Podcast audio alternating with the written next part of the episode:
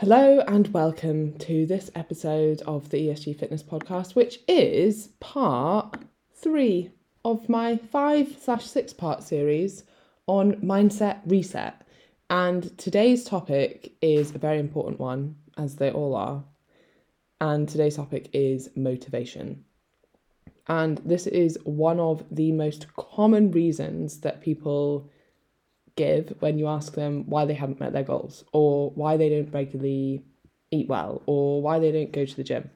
It's because they lack motivation. But the truth is, lack of motivation isn't the rebel. Rebel? I cannot speak today. isn't the rebel, which is my new word for reason, that people don't get results. In a weird way, I guess you could argue it is if they're telling themselves that and then they don't take action because they're telling themselves they need to wait for motivation.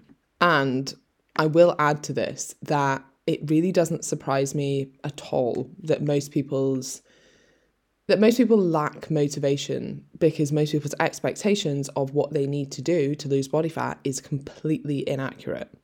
The assumption that you need to over restrict, avoid the foods that you enjoy, wait until you have no social events in your calendar for a full eight weeks, all of these things, that is also the reason that you feel like you need a lot of motivation, even to get started, because your expectations are so high of the demands that will be required if you want to reach your goals.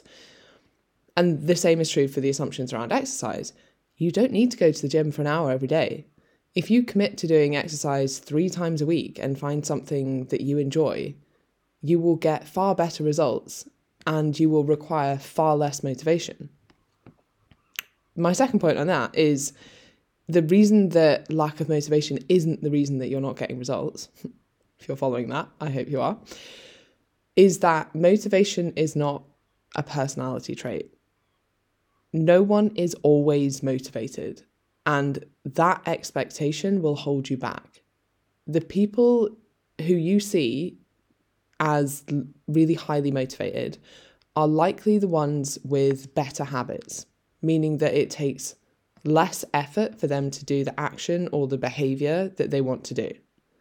And remember that amazing field analogy we were talking about? Yes, of course. How could you forget?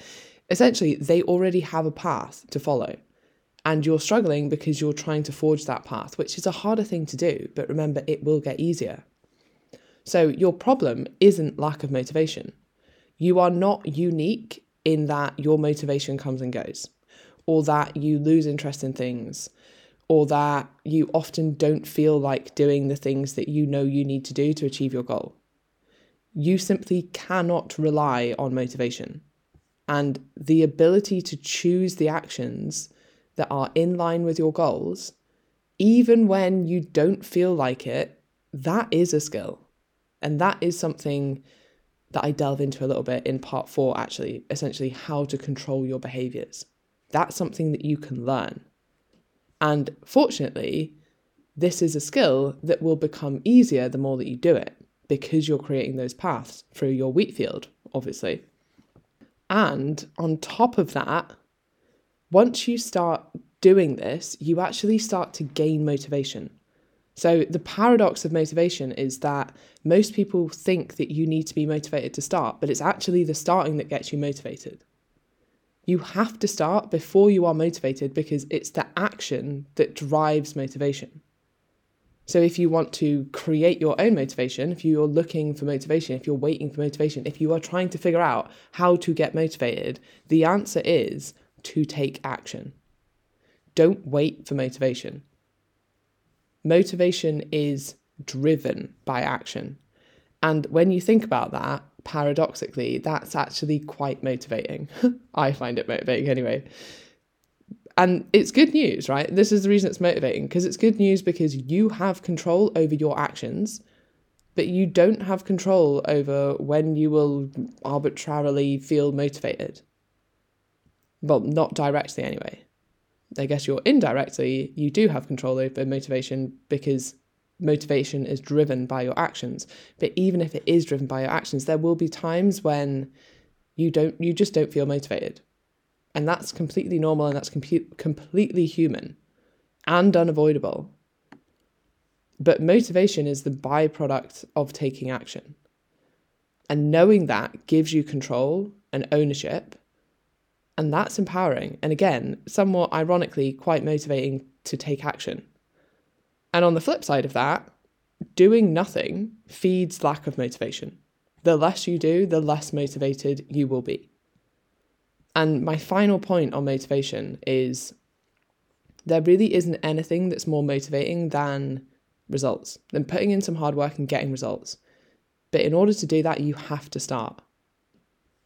So, take homes for today are motivation is not something that you are born with, and you are certainly not unique in experiencing fluctuating levels of motivation. People who are successful in the pursuit of their goal take action even on the days they aren't motivated to. And really, the unpopular truth is that mastering motivation still requires doing things when you don't feel like it. There is never this holy grail of feeling motivated all the time. And the worksheet with this ha- goes into a little bit of the mindset and a bit of a hack for motivation. So it asks you to set minimum targets.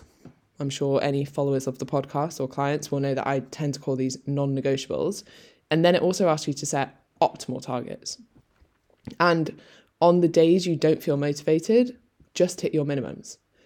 Think of it as like satisficing, doing enough, but no more. And on your high motivation days, you can optimize.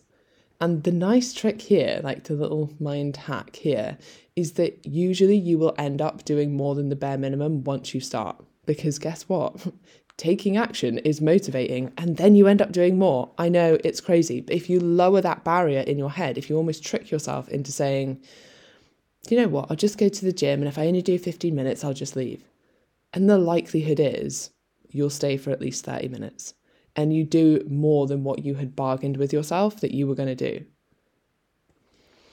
So that's my little tip for today. If you are enjoying this content and you want to work with me, and you're ready to sign up to Commit to Six, which starts on Monday, head over to esgfitness.co.uk. And if you want to just be really kind to me today, because I've had a very long day and I have a really painful womb, I was going to say, it's not really my ovaries, probably, then please rate, review, and share the podcast. That's my that's my one request. It really help my PMS apart from that, have a lovely day and take action, especially, even more importantly, if you are not motivated.